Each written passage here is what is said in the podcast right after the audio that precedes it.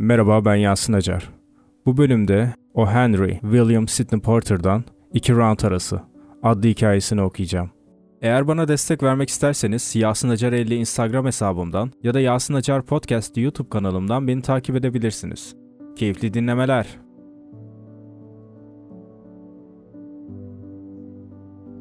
Mayıs ayının parlak ışıkları Bayan Murphy'nin pansiyonunun üzerine vuruyordu. Takvime bakılırsa aynı ay ışıklarının üzerine yansıdığı büyük bir kara parçası keşfedilecekti. Baharın ortasıydı. Saman nezlisinin insanları tam ortadan kırmasına az kalmıştı. Parklar yeni yeşeren yeşil yapraklarla ve yeni gelen batılı ve doğulu tüccarlarla doluydu. Çiçeklerle kiralık yazlık pazarlayan acenteler çoğalıyordu. Havada Lawson'a verilen cevaplar da yumuşuyordu. Her yerde laternalar çalınıyor, fıskiyeler ötüyor, bezik oynanıyordu. Bayan Murphy'nin pansiyonunun pencereleri açıktı. Bir grup pansiyon sakini yüksek taraçada, yuvarlak düz yastıkların üzerine Alman pastası gibi kurulmuştu. İkinci katın ön pencerelerinden birinde Bayan McKeskey kocasını bekliyordu. Sofraya koyduğu yemek soğuyordu. Yemek soğuyor, sıcaklığı Bayan McKeskey'e geçiyordu. Saat 9'da Bay McKeskey eve geldi. Paltosu kolunda, piposu dişlerinin arasındaydı. Merdiven basamaklarında oturan pansiyon sakinlerinden özür diledi ve aralarında bebek mezarı gibi ayaklarını yerleştirebilecek boşluklar belirledi. Odasının kapısını açtığında bir sürprizle karşılaştı. Alışık olduğu ocak kapağı veya patates püresi ezicisi yerine onu bu sefer sadece sözcükler karşılamıştı.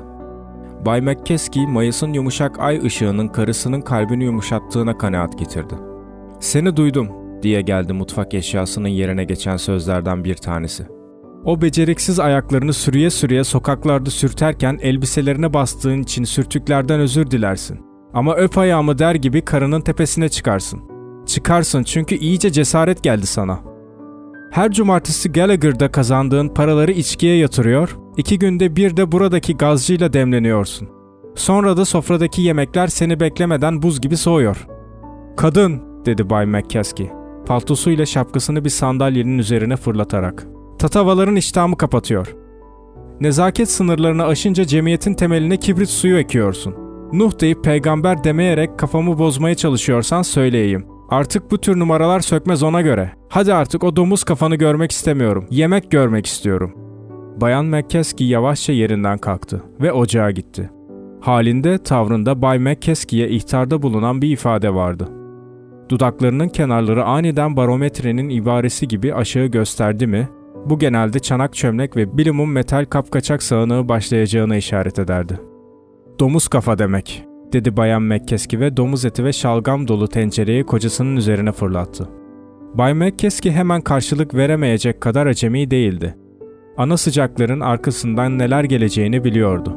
Masada yonca yapraklarıyla çeşnilendirilmiş kızarmış domuz filatosu vardı.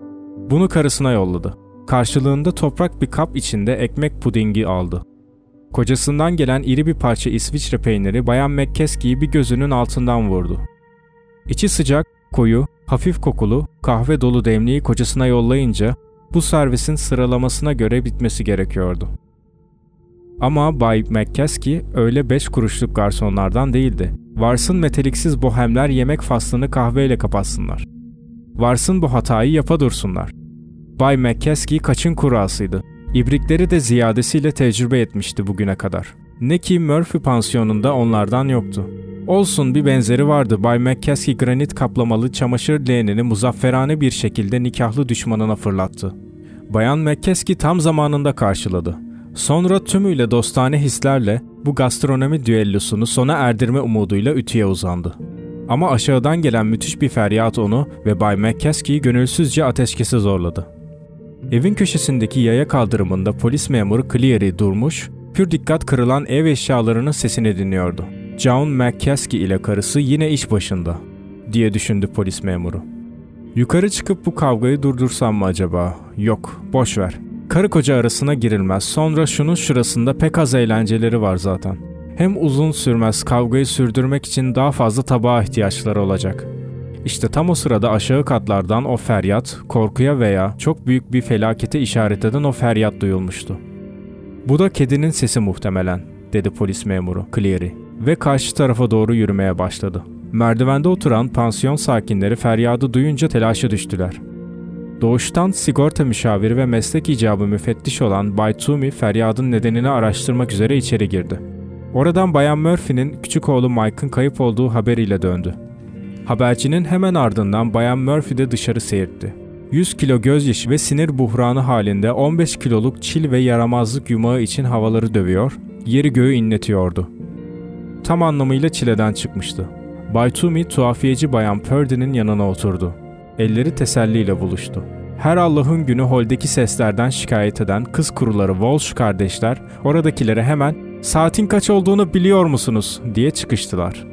Merdivenin en üst basamağından şişman karısının yanında oturan binbaşı Greg ayağa kalktı.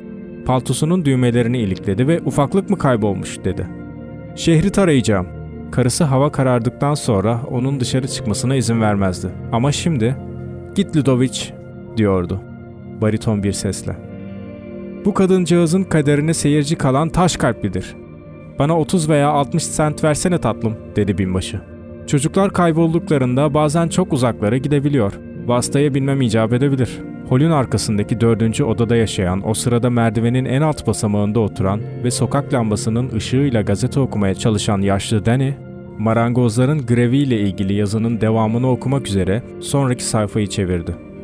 Bayan Murphy'nin feryadı ayyuka çıktı. ''Neredesin Mike? Nerede benim küçüğüm? Onu en son ne zaman gördünüz?'' diye sordu yaşlı Danny. Bir gözü inşaat işleri birliği ile ilgili haberde. ''Ah'' dedi Bayan Murphy. ''Dündü. Yok, dört saat önceydi galiba. Bilmiyorum. Ama kayboldu. Yavrum küçük Mike'ım kayboldu. Bu sabah kaldırımda oynuyordu. Yoksa çarşamba günü müydü o? İşim o kadar başımdan aşkın ki günleri, tarihleri birbirine karıştırıyorum. Ama damından kömürlüğüne kadar evin her tarafına baktım. Gitmiş. Tanrım sen onu koru. Sessiz, merhametsiz, devasa şehir kendisine lanet okuyanlara daima karşı gelmiştir. Ona lanet okuyanlar şehri demir gibi sert olarak tarif ederler. Onun göğsünde acımanın ası olmadığını söylerler. Onun sokaklarını balta girmemiş ormanlara ve lavlarla kaplı çöllere benzetirler. Ne ki istakozun sert kabuğunun altında latif ve lezzetli yiyecek vardır. Şehirle ilgili daha farklı bir benzetme yapılsa daha iyi olur belki. Yine de kimse kırılmasın sözlerimize. Dört dörtlük kıskacı olmadıkça hiç kimseye ıstakoz diyecek değiliz. Hiçbir felaket bir çocuğun kaybolması kadar yakmaz insanın yüreğini. Çocukların ayakları şaşkın ve dermansızdır. Sokaklarsa yalçın ve yabani. Binbaşı Grig çabucak sokağın köşesine gitti. Oradan bulvara ve Billy'nin yerinde aldı soluğu. Bana bir viski, dedi barmene. Buralarda altı yaşlarında yolunu şaşırmış, çarpık bacaklı, kirli suratlı bir velet gördün mü? Bay Toomey, Bayan Purdy'nin merdiven basamağı üzerindeki elini sımsıkı tutuyordu. Zavallı yavrucak ne halde kim bilir, dedi Bayan Purdy. Annesinden ayrı belki de dört nala giden atların demir nallarının altında can vermiştir. Ay ne korkunç değil mi? Bu haksızlık dedi Bay Toomey. Bayan Purdy'nin elini sıkarak. Gidip ona bir bakayım. Onu arasan iyi olur bence, dedi Bayan Purdy. Ama Bay Toomey siz çok atılgansınız, çok cesursunuz. Ya başınıza bir şey gelirse? O zaman...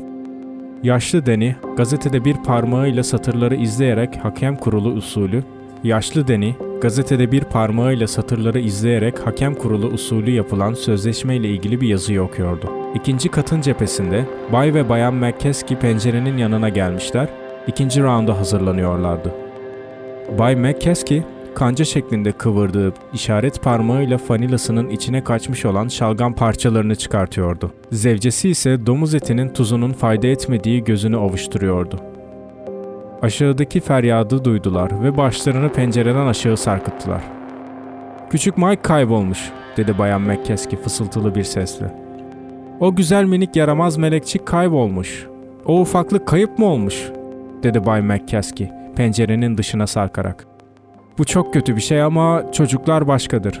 Kaybolan kadın olsaydı tamam. Çünkü onlar gittiğinde arkada bıraktıklarını huzura kavuştururlar.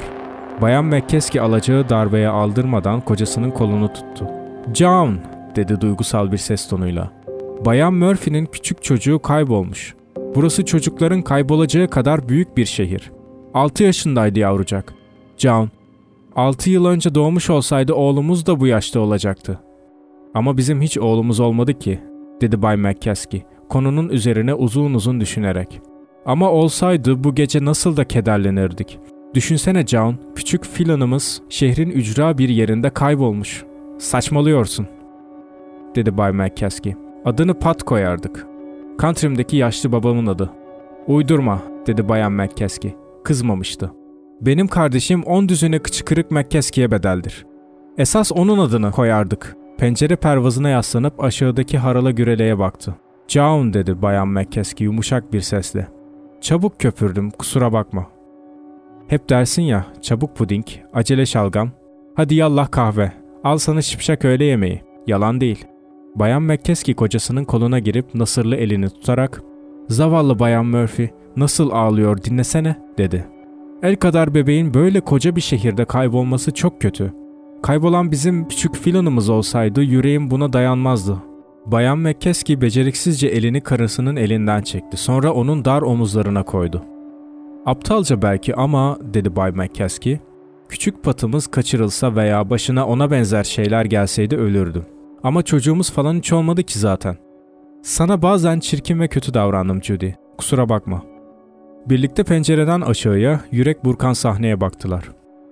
Uzun bir süre böyle kaldılar. İnsanlar kaldırım boyunca çocuğu arıyor, bir araya geliyor, sağı solu soruşturuyor, söylenti yayıyor. Olur olmaz tahminler yürütüyordu. Bayan Murphy üzerinden gürültülü bir gözyaşı şelalesi akan yumuşak bir dağ gibi onların arasında bir ileri bir geri yürüyor. Habercilerin biri gelip biri gidiyordu. Pansiyonun önünde birden başka sesler yükseldi. ''Ne oluyor şimdi Judy?'' diye sordu Bay McCaskey. ''Bu Bayan Murphy'nin sesi.'' Dedi Bayan McCaskey. Küçük Mike'ı odasında duran rulo yapılmış eski muşambanın arkasında uyurken bulduğunu söylüyor. Bay McCaskey yüksek sesle güldü. ''Bu senin filanın'' dedi yüksek sesle ve alay ederek. ''Bak şu şeytanın işine. Hiç doğmamış olan oğlumuz Pat kaybolup birileri tarafından kaçırılıyor. Sonra bir bakıyoruz yatağın altında uyuz bir köpek yavrusu gibi kıvrılmış Filan isimli bir çocuk buluyoruz. Bayan McKeskey yavaşça ayağa kalktı. Ağzının kenarları aşağı kıvrılmış vaziyette tabak dolabına doğru yürüdü. Kalabalık dağıldıktan sonra polis memuru Cleary sokağın köşesinde göründü. Metal porselen ve fırlatılan bilimum mutfak eşyasının çıkardığı seslerin eskisi kadar güçlü geldiği McKeskey'lerin dairesine şaşkın bir ifadeyle kulak kabarttı. Polis memuru Cleary cebinden saatini çıkardı. Olacak iş değil. Saate bakılırsa John McKeskey ile karısı bir saat 15 dakikadır kavga ediyor. Bayan McKeskey'nin ondan 20 kilo fazlalığı var. Tanrı kollarına kuvvet versin Bay McKeskey. Polis memuru Cleary sokağın köşesinde kayboldu.